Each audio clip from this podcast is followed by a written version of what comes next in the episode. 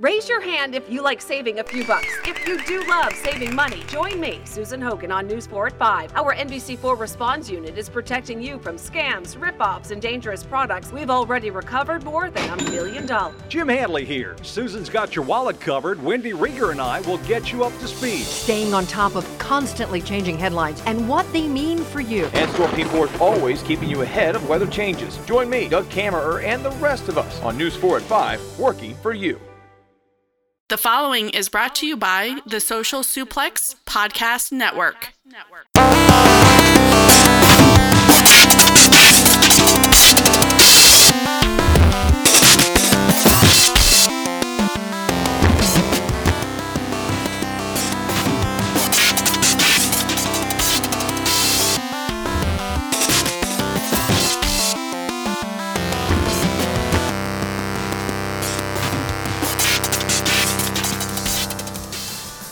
Hey, everybody, welcome to Wilfred Watches Podcast, an American podcast about professional wrestling.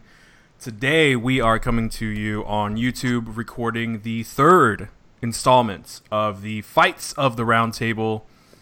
Uh, very, very cool little theme. Lots of people are doing roundtables these days, which is great because I think that opens up the discussion to different perspectives about pro wrestling and all the things that uh, that involves. So today we're going to talk about a couple of subjects, uh, two really, but we'll see where they take us. Uh, the social media effects on mental health, and that means wrestlers, the fans, the companies. We'll just kind of see where where that takes us, um, and then we'll also talk about the consumption of pro wrestling. You've got internet streaming You've got traditional, um, you know, cable TV. You've got over the air. You've got Twitch. Uh, lots of different ways to consume re- wrestling. And we'll touch base on which is good, which is bad, and, and all those things. Um, but we're not alone. I do have some guests with me. And if you're looking on YouTube, um, it's not exactly Omega Luke standard of graphics, um, but it's what I got. So bear with me. Um, we do have Fowl Original on board. Uh, Fowl, say hi to everybody listening, and uh, you know, tell us about your show real quick. Okay, hey, I'm uh, Fowl Original. You can catch me on the Twitters at Fowl underscore Original. You can also catch me on YouTube.com slash Fowl Original Wrestling. I talk about loads of stuff wrestling wise. We do roundtables and loads of other bits and bobs. Thank you. And we also have a uh, podcast debut today. So be kind, be gentle. Um, he's shaking in his boots. I'm just kidding. He's fine. Um, and he is Keith. He is a wrestling fan out of Kansas, uh, Kansas area. Uh, Keith, welcome to the show, bro. Hey, so happy to be on. Uh, like I said, fan of wrestling for since before I could remember anything else, and that's about it. I don't have a cool podcast like everyone else, but may- maybe someday. And so, yeah, no, don't, don't, uh, don't worry about it. Um, but uh, I will say that uh, before it went on air, I noticed that Keith is sporting Becky Lynch the Man T-shirt today. So very cool, very cool attire. Um, yeah. And we also have Ray Cash. What's up, brother? What's happening, man? Uh, I feel like I'm the old Wally Vet of the group. I've been doing this for a little for a little while, but uh, if you don't know me, I host the Outsiders Edge and Chairshot Radio on the Chairshot.com, and I used to be on Social Suplex Radio. So, uh, yeah, I'm ready for I'm ready for the stuff, man. Let's go. All right, man. And we also have Harmony. Harmony, are you there? Hi. Yep, I'm here. Hey, I'm so honored to have you on, as well as everybody on the table. Um, well, thanks, Ben. Tell us about where you write and what you contribute to, because there's some pretty big names there. Tell us about oh, yourself. Oh, geez. Um, I don't know if I actually work with a lot of big names. Um, I mostly I do a lot of different writing projects. I write um, about wrestling for a site called Daily, Daily DDT. Um, I typically cover women's wrestling, so I'm kind of behind the ball on what dudes are doing in wrestling sometimes. But I cover things like Eve and Shimmer. Um, I cover WWE, their women's stuff. Um, and I write for a lot of different websites like Narratively, McSweeney's, all those places. Um, and I have a podcast with my friend Meryl called Head Over Heels, where we talk about the Netflix show Glow. Um, and I come into that as kind of the women's wrestling expert. She comes in as the TV expert, and we talk about kind of that show and how it relates to women's wrestling. And we've actually gotten a few people to go to Shimmer shows based on how much they like the podcast, which is something I'm still very proud of. That's, so that's amazing, dude. Um, so if you're listening to this, if you're watching on the YouTube stream, please uh, look on the screen, follow them on Twitter if you're not already following these great people. Um, and also hit up the hashtag Fights of the Round Table if you want to check out the first episode or the second episode. First episode, we talked with uh, Amy and Jen, and then we also spoke to JPQ and the Beam, Robert, on women's wrestling. That was a few months back, and uh, then three of those people got podcasts now. So we'll, you know we'll see where that goes. the second one we had a global we had a global edition with my buddy Josh from Australia, um, Hanamichi Cast from Portugal, and Mags from the UK. Um, Mags is a name everybody knows. He puts everybody over, and now he's got his own show, Why We Watch Pod, with Mike Arendt. So please check that out. Wow. So lots of cool things happening. Wrestling is amazing right now. I'm having lots of fun. So let's talk about it. Social media has been, I think, over the the whole of of this whole boom of you know dot com and everything.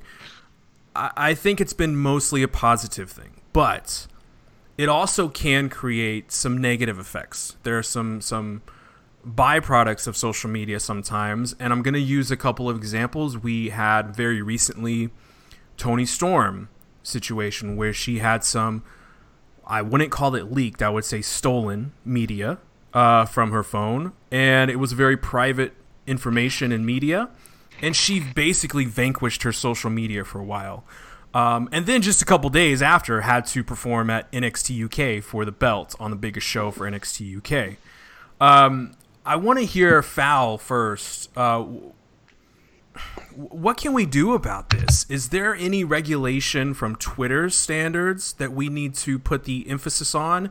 Is this our fault as a Twitter user? Uh, what can we do? Is there anything that we can do? And what's your overall sense about the uh, the negative aspects of social media? Well, it's um I, I kind of was oh, uh, my mic is on. I was kind of born on the twitters. Fowl original was born about three years ago and i have done loads of different stuff periscope live streaming. I've come up against people that have been negative towards me.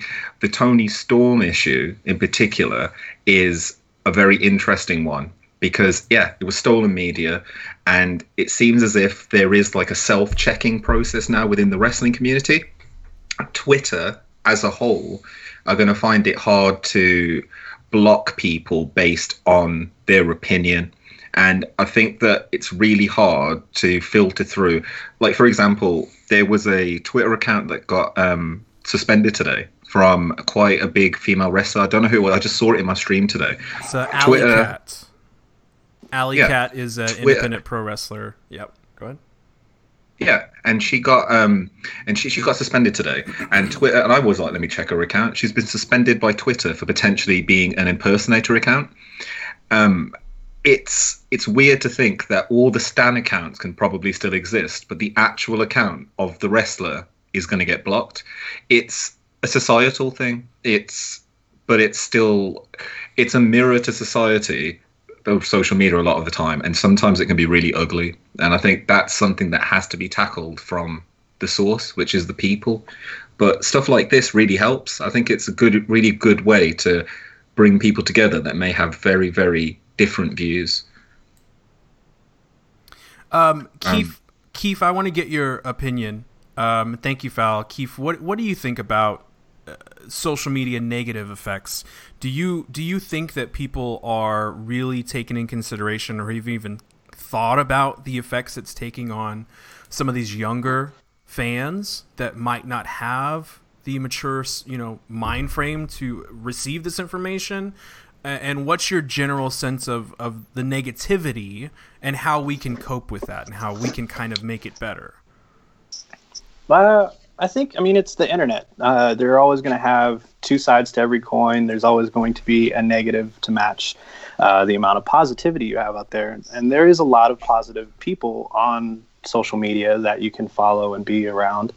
Um, just like there's a lot of negative people. Um, I think the way that people really handle it, uh, the stars and uh, people like us, like that have you know uh, the ability to to to address this and say, you know, this isn't right. We shouldn't be involved in this, or uh, you know, this isn't. Basically, this isn't right. We we all can have that filter of what's right and wrong, and be able to say, you know, we shouldn't be involved in this, or this person shouldn't be involved in this. Um, I think as a whole, uh, as a wrestling community, all of us have an obligation to kind of be able to recognize these situations and and like I said, address them when they need to.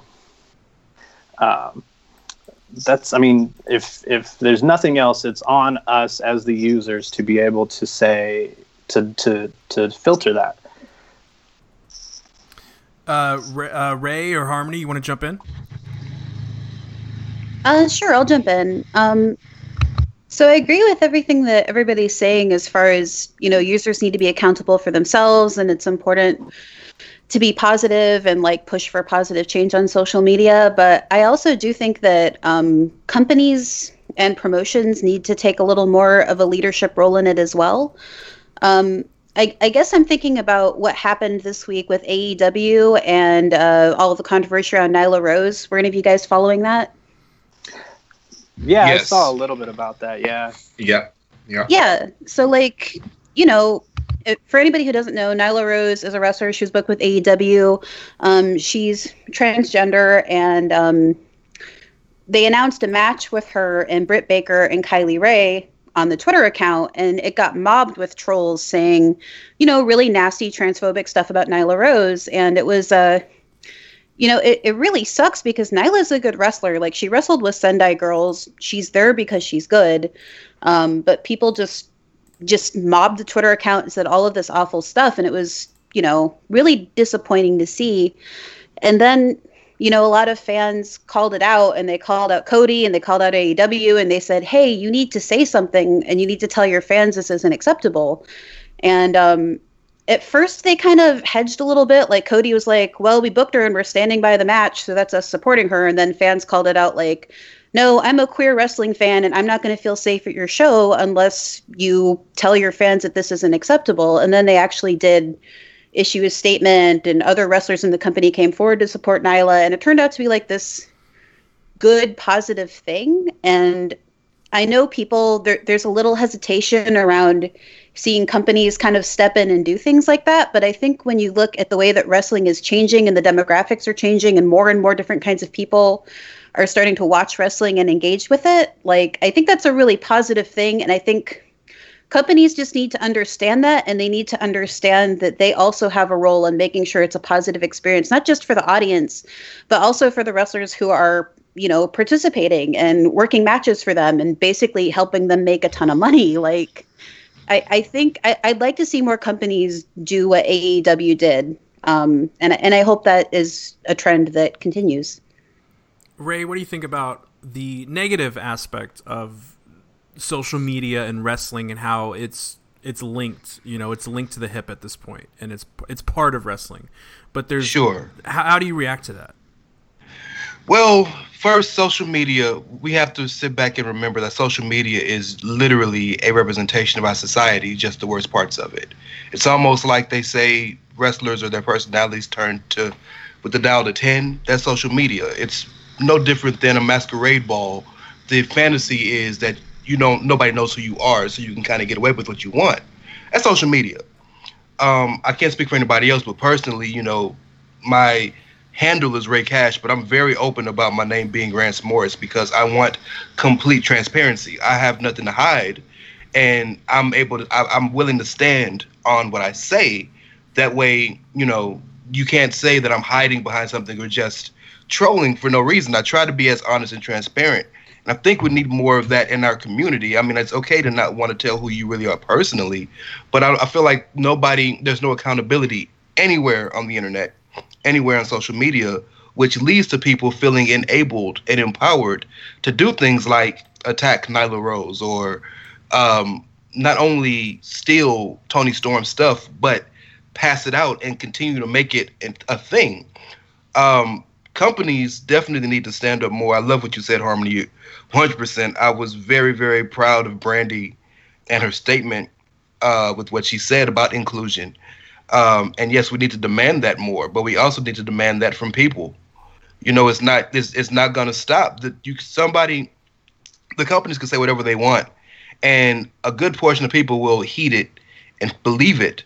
But until we, as the people, we hold ourselves and each other accountable and let that know that it's not okay. And you're always going to have a subsection that's going to do what they want anyway, or is going to enjoy the trolling or enjoy the misery of others. But the majority of us, I think, are better than that. And it's okay to have discourse and conversations and disagreements. But so much of the social media aspect, especially in all over, but specifically speaking about the wrestling world, so much of it is predicated on, well, I enjoy making you feel bad. And that's the situation or the ideology we got to get rid of. I, I I like the points you guys are making. It's it's it's one thing though. I will say that there are some in order for AEW to really make a change, I think that they could really make a stand in making the changes inside of the wrestling shows because when you're at a wrestling show, you hear things. People don't have to type it in, they just scream it. And, and they're very vile sometimes with the sexist, racist things they might say in a wrestling show. And I think this is a good opportunity where you can actually have a company make a stand if that ever becomes the case. I don't, obviously, they haven't had a show yet, but when that situation arises, I think that would be a good opportunity for them to start kicking or banning people at that point because there's so much that I've I've heard at a wrestling show and it's embarrassing and it makes me sick.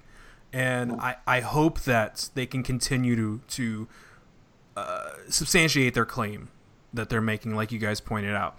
Another aspect of social media, which I hate to see sometimes, and and and another thing, real quick, I think we all need to take ownership because we all say things that we might not agree with, and, and I'm horribly guilty of that, and and I try to atone for it.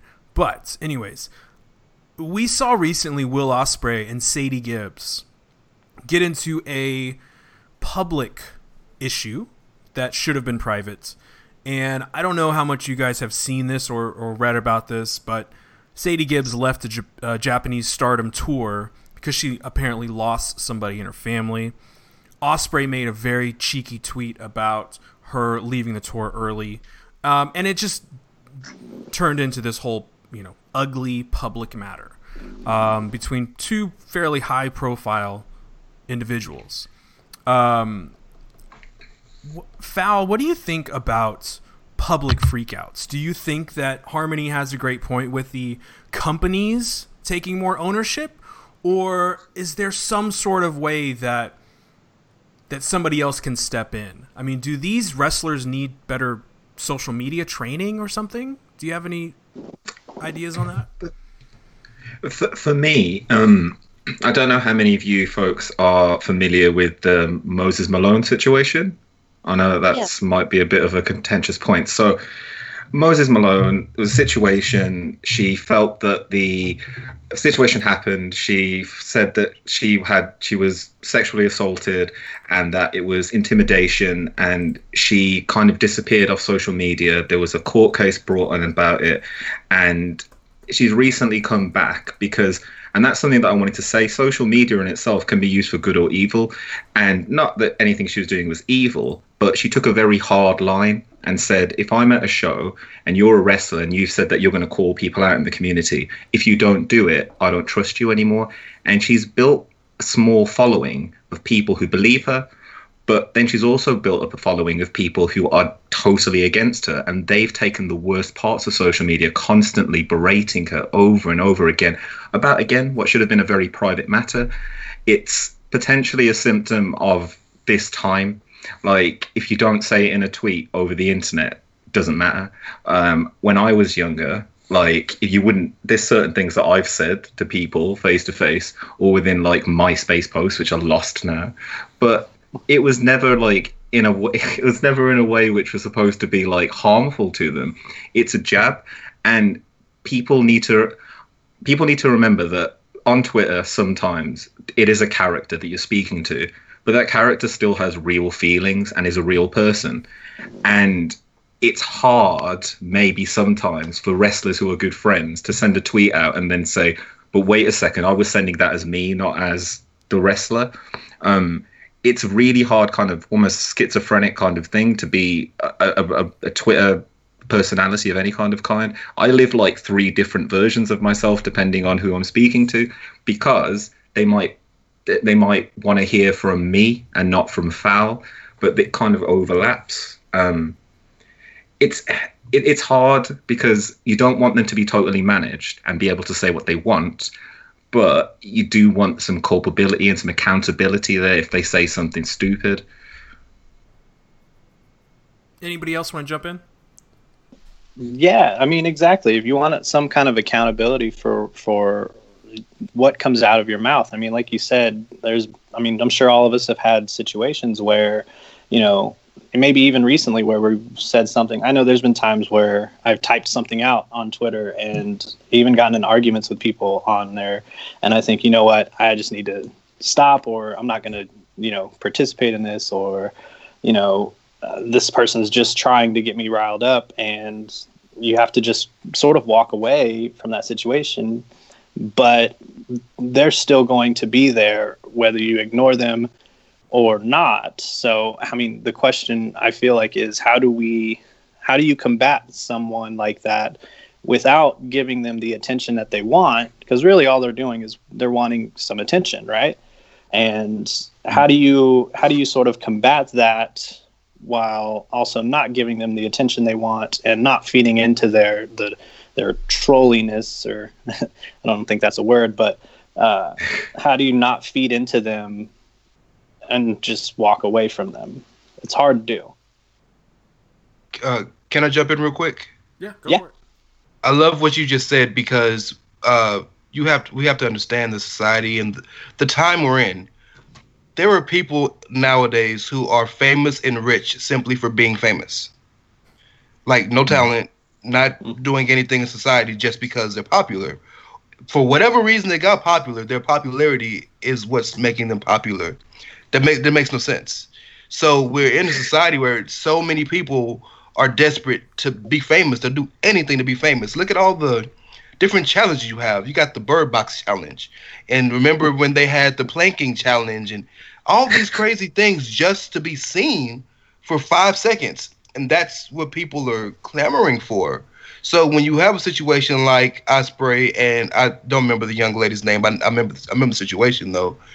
You have to take into account how much people want to be popular and noticed, and on top of that, how much people enjoy calling out other people on on in a, in a, in a social setting.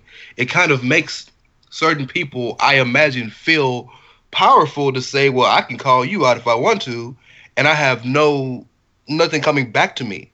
Like there's again, this it all comes back to accountability. People feel like they can do whatever they want, and I guarantee you, a majority of these people wouldn't say these things to people's faces, exactly. but because they're hiding behind a Twitter account, and there's there's it's a it's a Twitter account with sometimes just a Twitter egg, no picture, with you know, uh, uh, uh, some name, some random name or handle that you can't trace back to their real life, you can say and do whatever you want, log off, and then you're back to living your regular life. Exactly. If you had one of these people outside or at you know at a out in public and they said something like that to you, I mean, nine times out of ten you might get hit in the face or something like that. I mean, ten times out of ten, know, bro. Ten times out of ten. right. Well, I, I, I accounted for one passive person. I do. Uh, could I jump in real quick? Absolutely. Yeah. Because I agree with everything you guys are saying, but just to talk about the Moses Malone situation really quickly. First off, I just want to put out there that I believe survivors. I support Moses Malone. I I think a lot of what's happened to her has been terrible, and I think a lot of what's happened to her has been enabled by really shitty wrestling journalism practices that have encouraged these eggs to attack her. I mean, yes, Dave Meltzer leaked her her name, a lot of information about her. That ramped people up, and I don't think he did that on purpose. I think he just didn't realize how reporting around these kind of situations is supposed to go. But it doesn't matter because she still bore the brunt of that. Other people uploaded the entire lawsuit. It became a Reddit thing. Like this terrible tragedy that happened to her, it became a thing to generate clicks and a thing to generate attention. And like I, I think there's accountability on both sides. Like we have to look at the people who are using these situations to kind of make money and raise their profile, especially when they're kind of looked at as gatekeepers or authority in the wrestling community. Like, of course, anonymous assholes feel empowered to do shitty things on the internet if the people they're looking to for social cues are the people who are kind of leading the charge on it. Like, yeah. intentionally or unintentionally, there's a lot of accountability to go around in situations like that. Can I just bring up? I, I think. Oh, sorry. Go ahead. Sorry. And I was going to say to jump off on that. This is the thing I wanted to say, Harmony. Like the really annoying part about that whole situation was it wasn't built on facts. It was built on emotion, like initially, and then people just had there was a tribalism mentality where people were like, "Well, we don't believe her, or we believe her," and now it doesn't matter what you say to us the echo chambers were built between each kind of tribe. And even I remember reading and following the story, and I was like, you know what? Something probably did happen.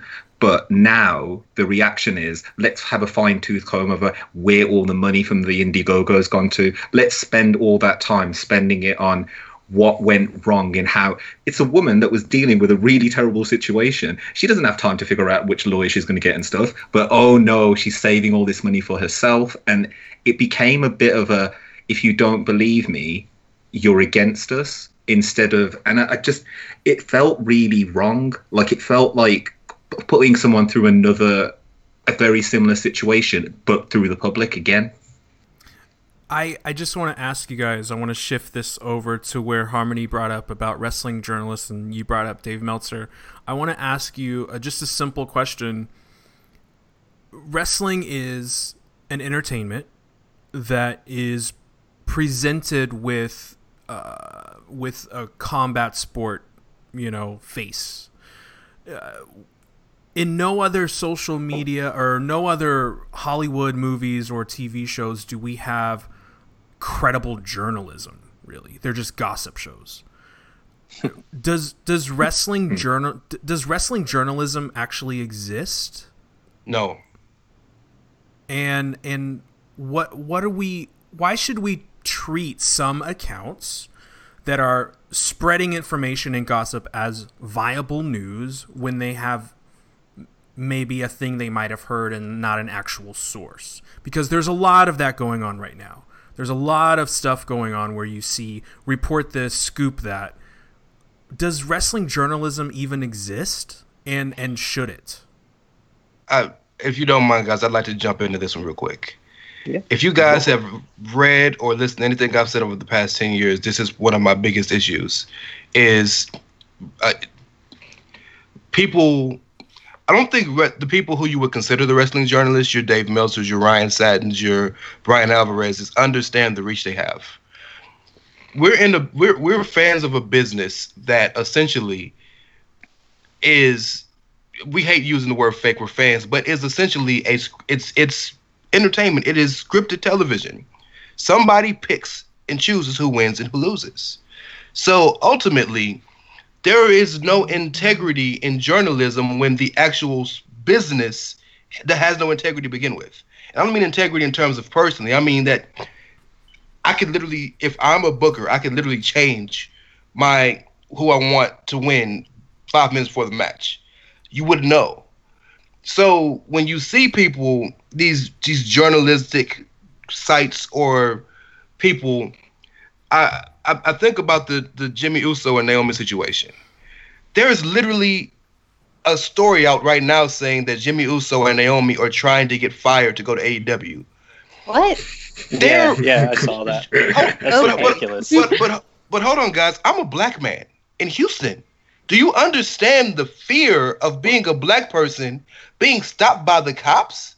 That man was almost shot and tased because the situation the situation is completely notwithstanding whatever happened to them happened to them but to to ins- insinuate that a black woman and a samoan man are trying to get stopped by the cops to get fired from a company Yeah. That is asinine, ridiculous, and quite frankly, bullshit. And it pisses me off. Mm-hmm. But these are the things that garner clicks because we're so interested to see behind the veil that we don't care what it is as long as it's something. You got to have something, and it's no different than the news on television, where 90% of the news is always negative because that's what's garnering clicks and garnering views. Exactly. So no, Uh, there is no integrity, and I don't believe there's any wrestling journalism because at least in real journalism, there's something to report on. I'm making stuff up half the time if I'm a wrestling journalist because I don't know. Uh, Harmony, I want to hear I want to hear your point, Harmony, real quick because you you write with some really really good people over at Daily DDT, and I know I've spoke to Joe a few times, and there's some really good people on the staff. Um, but unfortunately, I think a lot of writers and such, and people who are contributing to good sites like this, unfortunately get dragged in with some silly comment that you know the owner or somebody might have made. And I want to hear your opinion because you kind of you know write for a really really decent uh, site like Daily DDT. I'm just curious about your opinion because you kind of have a foot in the door in regards to that. Sure. Well, um, first off, I just want to agree that every like the Naomi and Jimmy Uso, like you made so many good points about that situation. I was honestly shocked at the way other people reacted to it, like blaming Jimmy and stuff. It's just like, have you ever been to Detroit? Like they reacted very reasonably given the situation. They had reasons to be concerned. I don't know. Actually, Joe wrote a great piece kind of looking at like why you would be worried about getting pulled over in Detroit. Like, I don't know. I, I recommend checking out his piece on it. It was really good. Um, I honestly kind of stay away from trying to write like journalism, newsy kind of things for the reasons you just said. Like, it's difficult to say that things are actual news news, um, but I do feel comfortable talking about things like public statements wrestlers have made. Like, we, we get encour- we get a lot of encouragement from our editor at Daily DDT to kind of be thoughtful and critical about wrestling discourse and kind of think about the messages that are coming out about it and kind of how we can look at it and how we can understand it. Like I did a piece recently um, talking about right wing messaging through WWE, just talking about that podcast, the internet show that AJ Styles was on, and how he went on it. And he just said like a bunch of weird stuff about PC culture and how he's afraid of getting censored and all this goofy stuff. And I kind of connected that to statements that other WWE people have made, like Brock Lesnar's like pretty infamous homophobic tirade he made at ESPN, a lot of the stuff that Ronda Rousey has said, like kind of connecting the dots and saying, hey, this company WWE is like very, very comfortable with their wrestlers saying stuff like this in public, and maybe that's something we should think about. And what does that mean for the values of the company? And what does that mean if you're a fan supporting these guys? So like that's the kind of journalism that we're encouraged to do there and i, I think it's valuable um, also i was really surprised because a lot of people contact me out of that article and they had no idea that most of the things that i quoted in there had happened so i was like huh i guess it's a good thing we're telling people about this right Uh, Keif, you wanted to jump in a second ago. Sorry about that. yeah sorry Oh, yeah, I agree with everything Harmony said. Uh, uh, I was just going to point out, um, I do respectfully disagree with Rey. I do feel like there are, we may not have the melts. So you said the Meltzers, the the Alvarez's of and Satins of the world, they don't understand their their reach. They may not understand their reach. That's mainly because this whole Twitter thing and this whole internet or social media thing is still fairly new to all of us. I th- believe that we are building towards more credible uh, uh, journalists and as far as wrestling um, right now i mean it, we're working towards people that are going to be more trusted to report the goings ons uh, you'd mentioned i mean it is a scripted you know uh, product. They're they're behind the scenes. We'll never know exactly what's going on in their minds. We can only speculate. Uh, and really we that's that's all we can do is speculate we can report on you know what certain people are we can, interviewing people we can report on what they're thinking what they're going through. Uh, i think that aspect of it as far as making these superstars and uh, people you see on tv these celebrities in our eyes really making them more human uh, humanizing them in the sense that we're seeing that they are real people. They're just like you and me um, who you know have to go through these things that you and I maybe don't. That they're getting people, you know, uh, bothering them or, or uh, uh, harassing them online, or you know, uh, just having to go through these things. And I think that aspect of journalism, getting to know superstars and celebrities as a person, um, really, really helps as far as journalism goes for them. Um, that's all I was just thinking is that uh, I think right now we are working towards building to better journalism within uh, the wrestling community. I mean, with shows like this, with uh, all of us, I mean, we all talk about what we what we think, what we what we're seeing, and taking that information and letting it build in our minds and putting it out there in our own perspective and trying to get other people to see our perspective for for their lives. Um, as far as like journalism and and I know it's a scripted uh, scripted show. Um, it's still a you know million dollar business, and they're making you know million dollar decisions on a weekly basis by, by who wins this match, who they're moving towards the top, who they're having at the top, and that really does speak to how the business mentality is in behind the scenes. Uh, Fowl. And, oh, I'm sorry. Yeah. Sorry. No, go ahead. I was just gonna say, Fowl. I want to ask you. It's interesting to hear these perspectives. So I want to ask you this question: uh, Does mm-hmm. does we'll use Meltzer Meltzer as an example because obviously he I think he has the most reach, but it's not about reach. I think it's more about the gravity of his words, his his weight of his of what he says uh, takes precedence over most other you know comments and, and opinions. W- what do we do about that? What do we do about this very dogmatic, opinionated source um, who, when he says something, people use it as as scripture? What do we do about that as fans? See, that's that's the point that I was going to bring up. Like with most journalism, you have a reputable news source, a news wire. So I'm saying, okay, we talk about general news. You look to Reuters. You look to Reuters to fact check, find out relatively what's happening, and then that piece would then slowly but surely filter out to other news sites. but Dave Meltzer is Reuters, and that's the problem like Dave Meltzer is one of the Reuters of the wrestling community. So they, everyone goes to him as a source. He is sourced and he is cited as a source in an opinion based piece. And if he says one sentence, which is slightly, oh, well, you know, I'm going to talk about this, that sentence gets dissected. Every single word gets dissected to give it meaning. And I think the problem is, is that there is no Reuters. There, there is no. I really respect opinion pieces written about um, and editorials written about wrestling because it's based on facts that are co- like that brought together, and then there's a theme there, and it's essentially a an essay. It's, a, it's an essay about that particular piece. But when it's like, okay, so like the Naomi thing we're talking about now, yeah, they do not want to get stopped in Detroit, but well, they got stopped in Detroit, so now that means that it's AEW. Now let's just. It happened with Dean Ambrose the other day. Like I don't believe a lot of the news from Meltzer anymore because it, it feels like it's there to elicit a reaction. The reach has always been. I used to watch mm. Monster on YouTube a while ago, and I that used to be my news. Monster, Kevin Castle, and bits of Meltzer when years ago, and I used to love watching those well, podcast little sections. Meltzer shows. It's Meltzer calling in, going, "I got some news for you, hot tip." And it was always like, you know, it was always like you've got the wrestling, you got the wrestling was over radio going, and then it's just like, oh wait, we've got a call going from Meltzer. The next 15 minutes of this show are now going to be like filtering us for the next two weeks.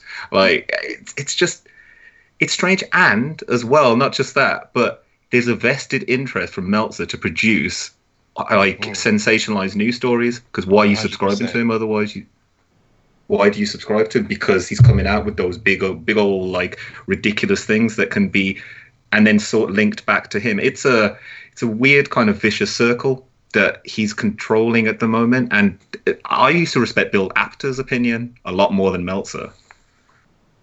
It's it's conjecture. They're selling conjecture because they're trying to sell a product. Whereas journalism essentially isn't about selling, it's about reporting but Dave is selling a mm-hmm. product. Think about this: mm-hmm. if Dave's journalism was completely, genuinely, um, one hundred percent with filled with integrity, then why is his why is the Observer more than the network? Hmm. no, like genuinely think about that. Everything is so much conjecture, and you know what? In this business, you know what? I get it. You're gonna get some things wrong, be, wrong because if we're speaking, we can speak for all the other companies, but if we're speaking for WWE in particular, one person makes the decisions. So yeah, mm-hmm. you're gonna you're gonna get some stuff wrong, right? But when he gets things wrong, it's always plans change. It's not I was wrong, I made the wrong decision. There's always an excuse for why he's wrong. But when he gets it right, he'll throw it in your face a million times over, or he'll find a way to make it look like he's right. So it's you know, and then all of the copy and paste sites take what he says and filter that out. And so you said it perfectly, Fowl. He is not only is he BBC, but he's also Reuters in the same breath.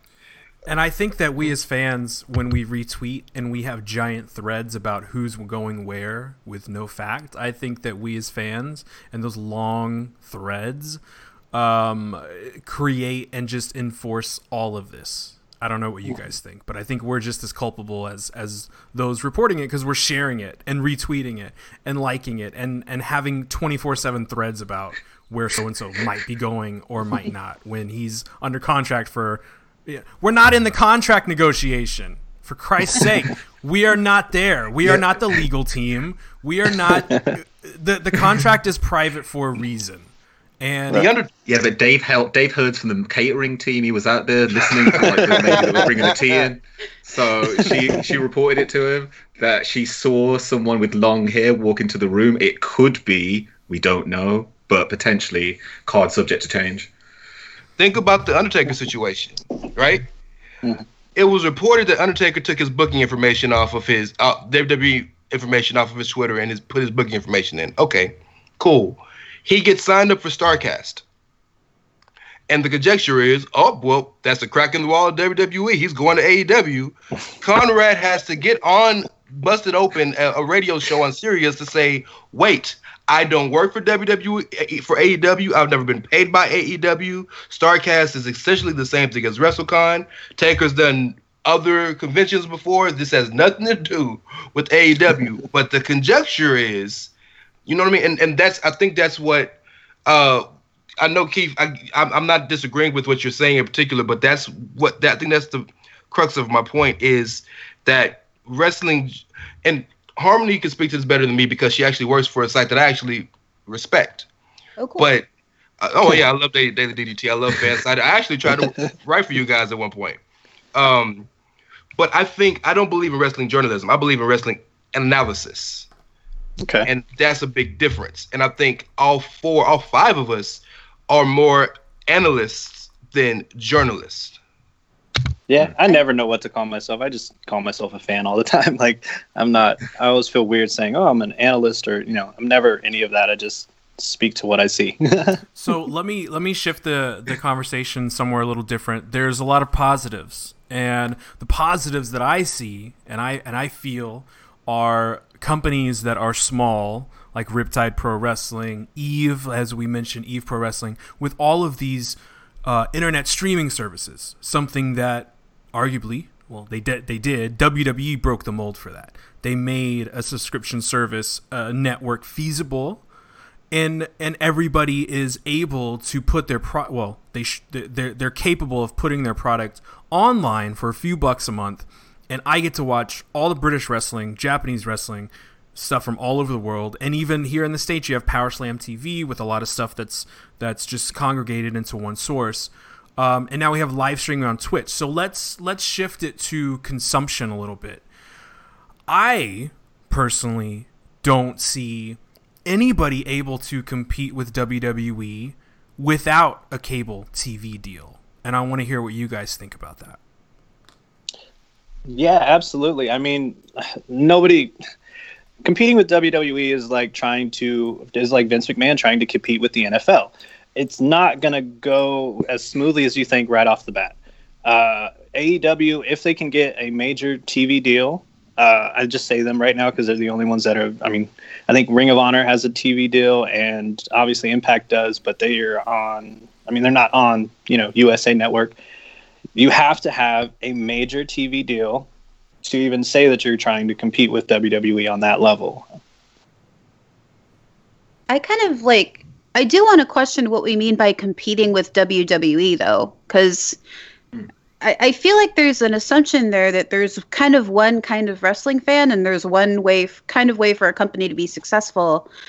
And I wonder if maybe it's kind of an audience fragmentation thing because there are wrestling fans now who don't watch WWE.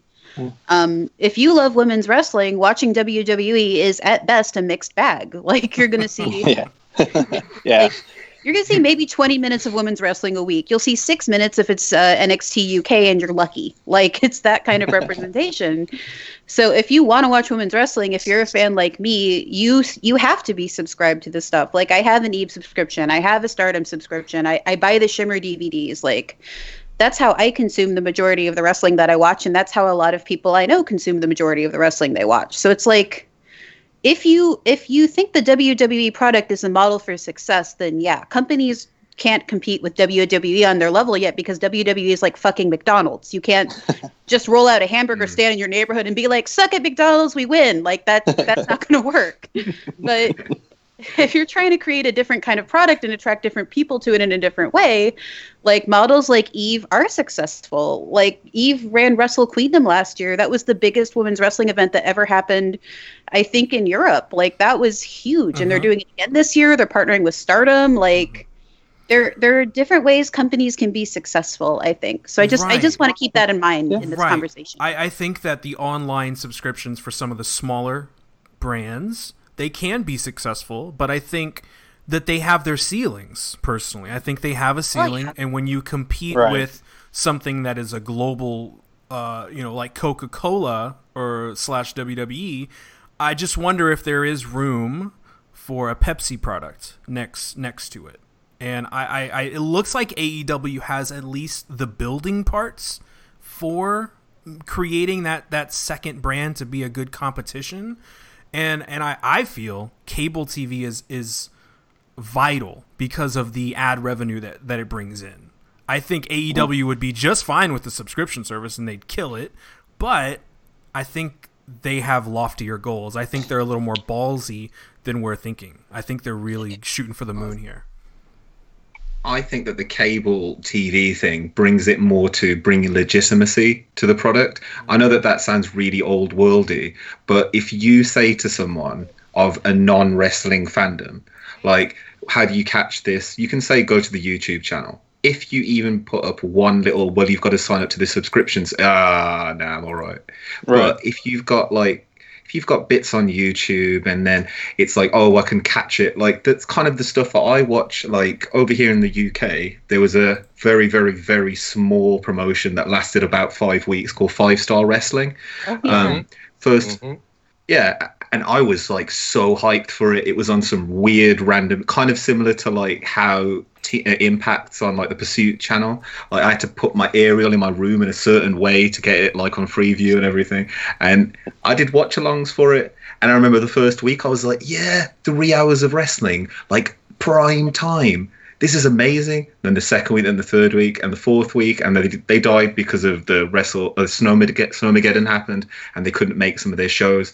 Um, and Alberto El Patron was there, so that probably helped. But um, it, that was their last show as well. Actually, uh, it was. It's it's hard to get people, but that show was coming on every single week. They put like they filled this the sports channel with repeats of it and reruns like at really good times, and it was getting a bit of momentum. Zach Gibson was trending, and I remember seeing Zach Gibson for the first time in Five Star, and it was like he's better than this product. He's way better than this product. But Dave Mastiff, I saw him for the first time. You could just see Triple H sitting there, like licking his chops, just picking people off, like going, "Oh yeah, I'm gonna have him. I'm gonna have him. I'm gonna have her. I'm gonna have him." And it was just a shopping mall. But if it's somewhere gated, I think it's hard for people to really get the mainstream behind it and bring in fans. So to to Harmony's point, success. Everybody has different version of success. Um, one of my best friends lives in Scotland. ICW, they don't. They want to be the biggest company in Scotland. They're not trying to be global. They're very content, and they're a great company. Not saying that if they got bigger, they would be disappointed, but their goal is different than say WWE or AEW or even some of the smaller big promotions here, Ring of Honor, Impact, or MLW. So success is different to different companies and different people. Mm-hmm. Speaking on the AEW situation, I think while both part, while both having revenue and having um, legitimacy from cable is important, the biggest thing for having cable is reach, because even though the internet is bigger than cable, most Americans, speaking for America, no offense, Fowl, still still still watch most of their content on TV through cable.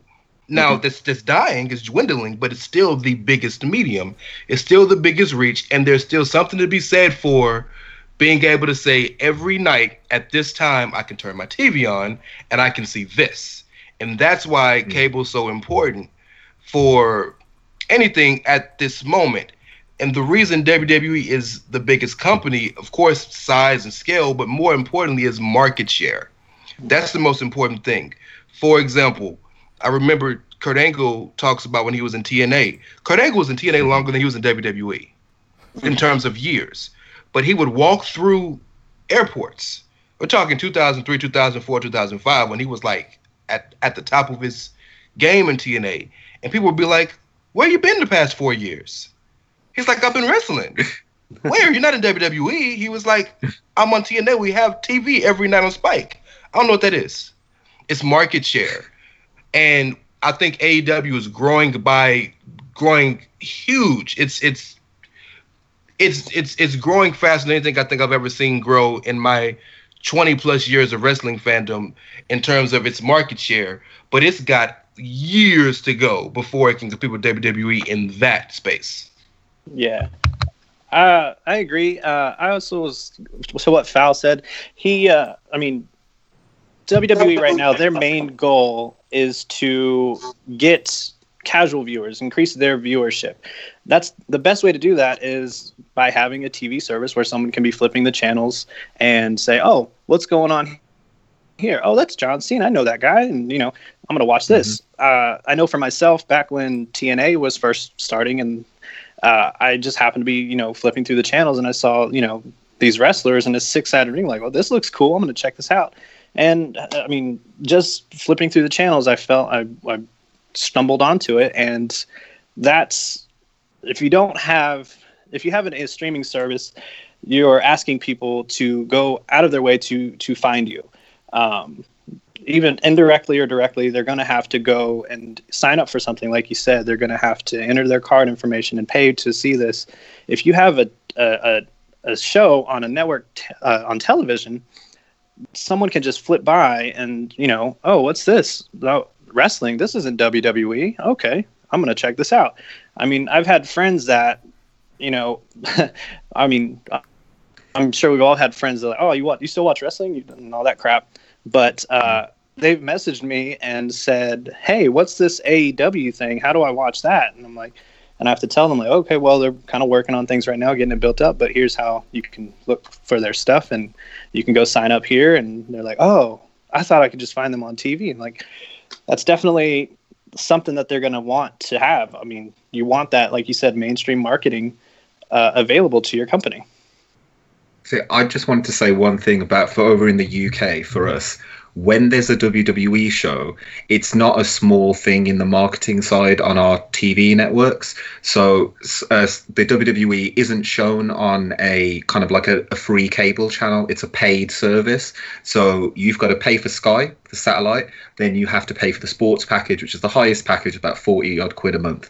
So once you've got through all of those, that's them getting your money. But then in the week running up to it, it's all over Sky Sports News, all over Sky One, all over all of like the the old Rupert Murdoch owned brands, so Sun and all of that. It's everywhere, like absolutely everywhere. You can't miss that there's an event happening that night. Um, but when it comes to something like TNA, they might talk about it, but no, it's it's really based on that and way back when, when I first started watching wrestling properly, like and really getting into it, like 2000, like and really seeking stuff out, I went to Usenet. Someone mentioned Usenet in here, actually, Matt D.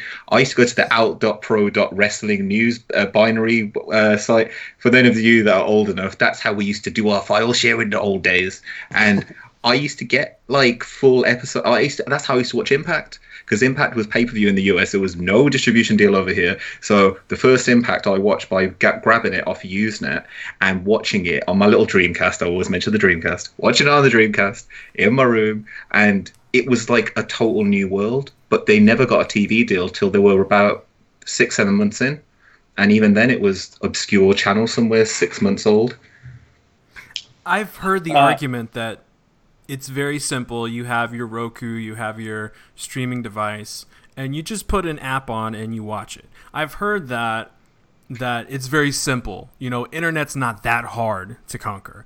But I actually see it differently. I think it is. I think a lot of folks especially in a certain generation, it, it, you're not going to want to educate yourself to do all that when you already have cable. Well, if it's good mm-hmm. enough, it'll be on cable. And I think that that naivety to the internet generation or some younger generation who hasn't lived through the pre-internet days like I have, so I'm showing my age.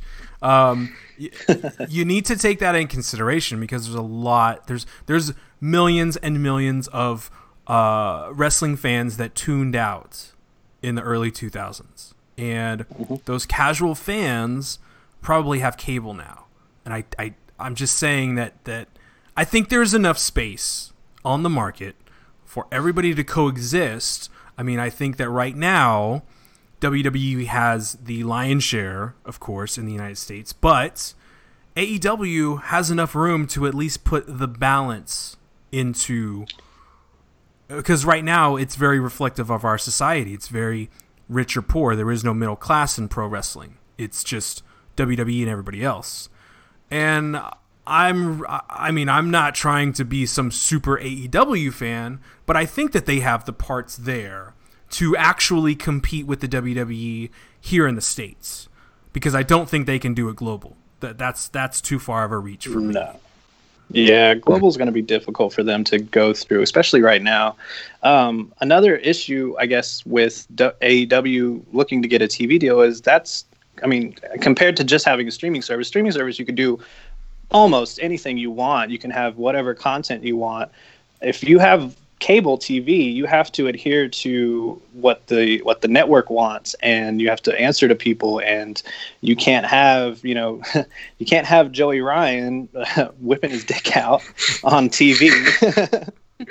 you can't have You- Dick you Drew can if you want running down ratings. the. well, I mean, They did figure out how to use Joey Ryan and Lucha Underground though, so couldn't have his Yeah. dick out, but they worked the dick in. but was it as effective as Joey Ryan? I love this conversation. I love this conversation. That's what she said. Uh, I did. Yeah. uh, but I mean, you you have to you're gonna have to answer to to network owners and and and boardroom people if they're. Well, I mean, yeah, Joey Ryan was on Lucha Underground, but was he as great as he is when you see him, you know, on on anywhere else? Hmm. he was also on Impact, and he wasn't great. I mean, it wasn't great there either, right? Yeah, but that was different on Impact, wasn't it? That was so that people could kind of explain to him that this dick thing isn't going to work and just push him out the industry. I that's what I feel like that was about. That was more, you're not going to make it, mate. Like that whole situation. What was it called? That the segments that they did on Impact when they could get a get a, a deal. They could get Oh, themselves a deal. Um, I can't remember what it was Has- called, but it was sort of like there. Yeah. Oh, uh, boot camp. Something like the boot camp go. or something. Yeah. Yeah, yeah, and he came on there and he was like, "Look, man, I want to be a wrestler. I'm going to be a wrestler." I'm gonna-" And they were like, "No, mate, get your dick and get out of here." Like, so harsh. And he was like, "I'll show you what I can do with my dick," and then he just went off and did it. You know, more props to him. I want to I want to field you guys a question, um, and this will be a weird way to end it, but I want to field this question because I think it has to do with both um, topics that we're talking about: wrestling consumption, Twitter, social media, and it was the Priscilla Kelly uh, stunt or whatever. You saw people, and you see initial reaction is tea. laughter. initial reaction is laughter. We also saw people like Jim Ross say embarrassing. Other people were offended by it. Other people thought it was a, a very funny evolution of art for our for our performance art thing that we love called wrestling. I want to hear what you guys think about this and how sexism plays a role in our initial reaction and in our overall reaction to to things like this because we are freely talking about Joey Ryan's dick. Yet everybody is very there's a lot of people that are very terrified and scared to talk about Priscilla Kelly's tampon. So I want to hear what you guys think about the whole situation. Can I very Uh, quickly make a South Park reference? Oh, sorry. Yeah, yeah. Yeah. Go for so this whole thi- this whole thing reminds me of you know when Terrance and Phillip and the Queef twins. Uh, this is, uh, it's literally that. It's literally that. Yeah. it's good. funny either way. That's good, Why? Uh, you know, what's the difference between a fart and a queef? What's the Right. actual difference? Yeah, it's just who's doing it, the gender that's doing it. One gender does it, and apparently it's just ridiculous. One gender do it, and it's fine. It's a dude. Don't worry about it. He's farting. Like it was so. Ri- oh my god! Like I loved that. Just absolute Oh. waste of everybody's time. And Priscilla Kelly showed that there's still this really weird inbuilt like misogyny within like wrestling fans. Like, oh well, no, no, a lady wouldn't do that. I mean, the whole thing. I mean, the it worked. We're talking about it right now. I can admit the day that I that I I woke up one morning and opened Twitter and saw a girl doing what she did, and I was, oh my god!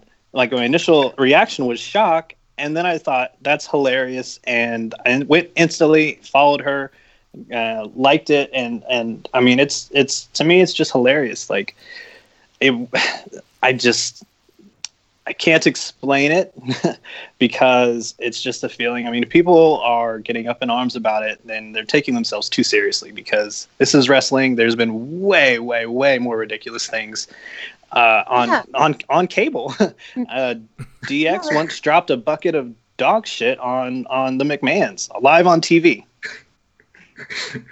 Yeah, like I'm I was like shocked by how shocked everybody was by the Priscilla Kelly thing. Like first off, like not to get too graphic, but that's not what a used tampon looks like. It was very clearly a work. So it was a prop, that's okay. And also like the, this the same people who were like tweeting me telling me that I had to watch like Necro Butcher versus Samoa Joe or I wasn't a good Uh. wrestling fan. We're, t- we're, we're complaining about the Priscilla Kelly bit and I was That's like good. That's good. excuse me. so, I mean, it's it's a very it was obviously a very gendered response to the Priscilla Kelly thing, and, and I mean, my feeling on it is wrestling is an art form that has a lot of different performance styles. There are people who do flippy, there are people that do grappling, there are people who do death matches, and there are types of wrestling I like, there are types of wrestling I don't like. I will never enjoy a Brock Lesnar match, and I feel totally okay saying that. Um, I would never say that Brock Lesnar isn't allowed to be Brock Lesnar. Like, he can do what he You're wants. from Suplex City. okay, I'll say he can't be Brock Lesnar, but nobody will listen to me, and it's fine. Um, so I think it's just like if like the standard for gross out like crazy stuff in wrestling has been set. We have this art form can encompass things like that. And calling out Priscilla Kelly for doing something like that, like I don't see how it could be anything but sexist if you're like hardcore offended by it. I, I'm, I'm open to other ideas, but I just I don't know. I loved it. I thought it was fun. I thought it was super weird and gross. And I'm generally down for women pushing barriers like that in matches. So I'm I'm just fascinated, and Rey, before we get you to jump in, I'm just fascinated that the people that I read the reactions from, like Jim Ross, embarrassing. Um, uh, who else said the uh, Road Dog said? Well, Road Dog, we all have opinions on, but he says that it's got nothing to do with taking life seriously. It's about dignity and personal pride. She has Road none. Dog said that. He, What? To, But- to his credit, he, he immediately backtracked. I'm just saying still doesn't that- make it better. that- It doesn't make it better, but he immediately realized, yo, I shouldn't have said that. I'm just saying that I, I'm I'm fascinated that these were some people in WWE that are just showing their cards of how ass backwards that they're they're thinking, how they're not progressing. Yet they they push Nia Jax into the men's Royal Rumble. Yet we have a lucha party with fucking uh, pinatas coming to the ring. It's so stupid to me, and it pisses me off. Yeah. So Yeah. I I just want I just wanted to make that point before you jumped in, Rey. Sorry about that. No, it's okay. You've kind of really gave me something to follow. Thank you, guys. Um, so let me say this. I, I'm, I'm going to deviate from the group, and I want to try to explain myself because I didn't like it. Now, let me say this before I even go into why I didn't like it, because I want to explain why I didn't like it. I don't like Joey Ryan and the dick shit. I don't. I didn't enjoy the the the McMahon's getting put on with shit. That type of stuff doesn't do anything for me. So I didn't. I don't like any of it. The reason I didn't like the Priscilla Kelly situation is simply because I didn't like the fact that it looked like she had to. I know it's fake. I know it's fake. But that she had to literally forgive me for being completely like forgive me for not being cool here, but dig in herself to pull it out. Like that just didn't do anything for me. Personally. Right? So now initially when it happened, I was I was I'm not gonna say I was disgusted or like I, I was just like, oh, this ain't for me. This why this is crazy what made me say all right, I'm cool with it was when I realized it was in a closed show specifically for that particular group of fans. It wasn't televised. That was one fan with his video camera. Ultimately, in that space, you can do what you want, and that's your that's particularly your your your place, your right, whatnot. It does nothing for me. I understand the connotations of a lot of people on the same side as me, but I'm not jumping out the window like they are. I don't like any of it. I don't like when Joey Ryan takes out the lollipop and puts it in people's mouths. That doesn't do anything for me. I don't enjoy that. So it's just kind of the whole genre of that gross out thing that does nothing for me personally. Right after that, her and Darby Allin, who apparently is her boyfriend, they did a spot where they threw up on everybody. That didn't do anything for me either. I just don't like that kind of stuff. I'm glad you Yeah. substantiated that because I, I didn't realize that it was a, like a closed venue. So I didn't even realize that. So I'm glad you made that Yeah. point because a lot of people might not realize that this wasn't even streamed. This was just No. a closed door event and just cell phone. so so I'm glad you brought that point up to to to the public because that's I think an important point to the subject.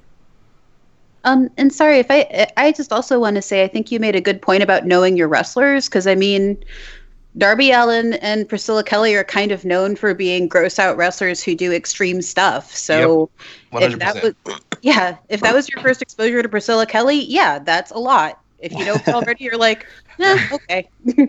And I never, I mean, I saw Priscilla Kelly in, what was she in, the Mae Young? It was one Yeah. match. But Right. that was all I'd ever seen of her. So my first thing seeing her is her digging in herself to pull the tampon out. Wait a minute.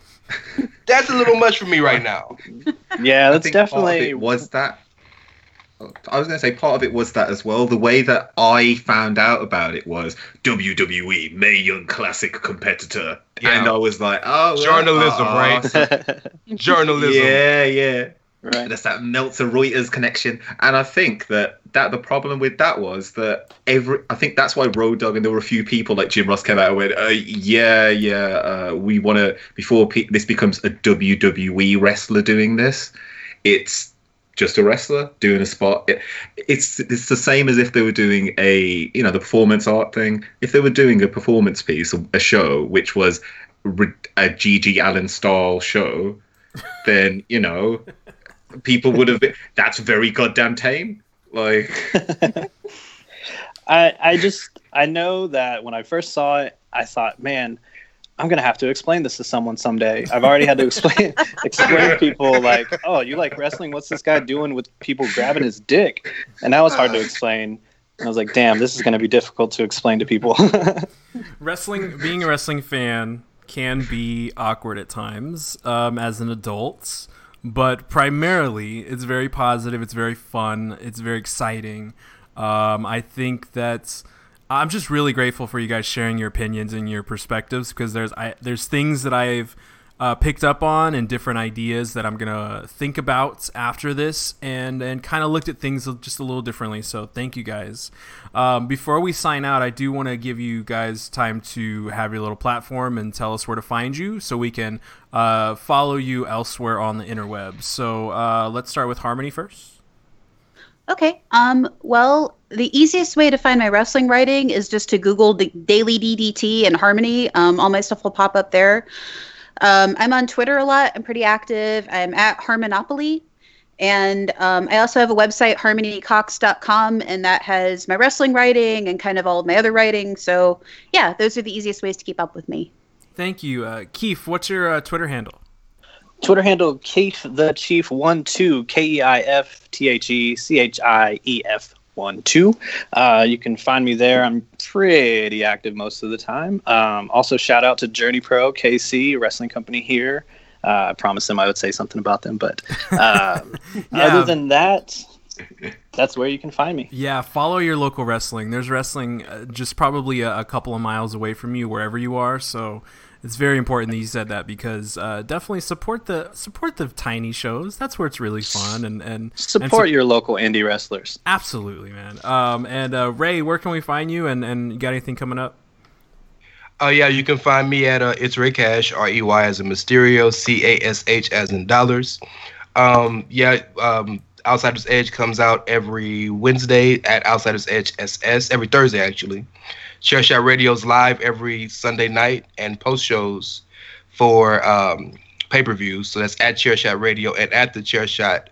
Com. We also started a Patreon recently, so www.patreon.com slash the chair shot where we got like a lot of exclusive stuff for you. We're pretty busy. We're trying to really do some, some good stuff for you. It's kind of keeping me busy and keeping me interested. So yeah, follow us, check us out. And uh, Fowl, congratulations on your 10,000 uh, Twitter followers, and, and uh, you also got over a thousand subscribers on YouTube. So congrats to that, bro. What else you got going on?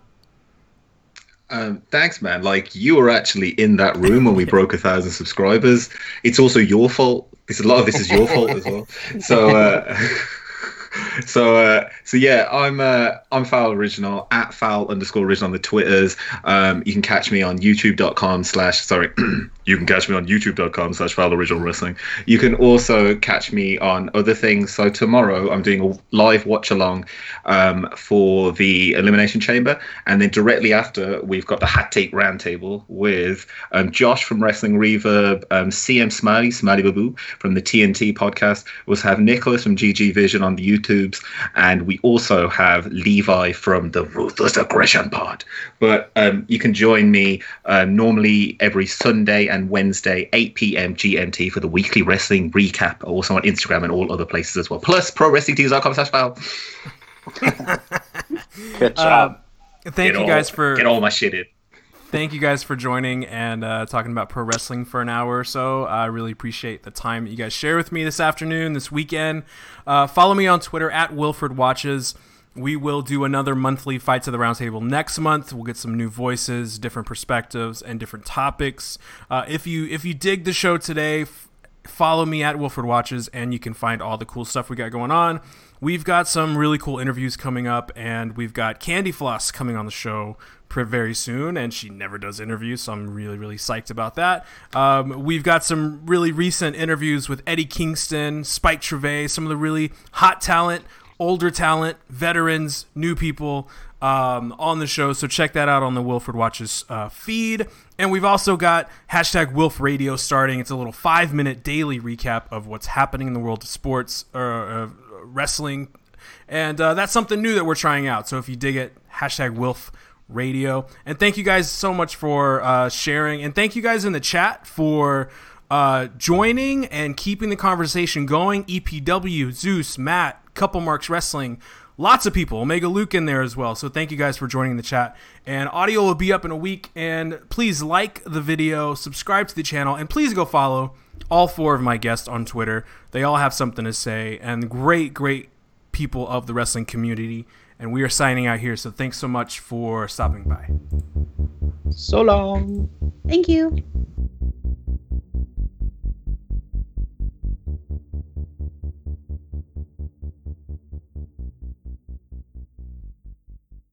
Raise your hand if you like saving a few bucks. If you do love saving money, join me, Susan Hogan, on News 4 at 5. Our NBC4 response unit is protecting you from scams, rip-offs, and dangerous products. We've already recovered more than a million dollars. Jim Handly here. Susan's got your wallet covered. Wendy Rieger and I will get you up to speed. Staying on top of constantly changing headlines and what they mean for you. And Storm P4 is always keeping you ahead of weather changes. Join me, Doug Kammerer, and the rest of us on News 4 at 5, working for you.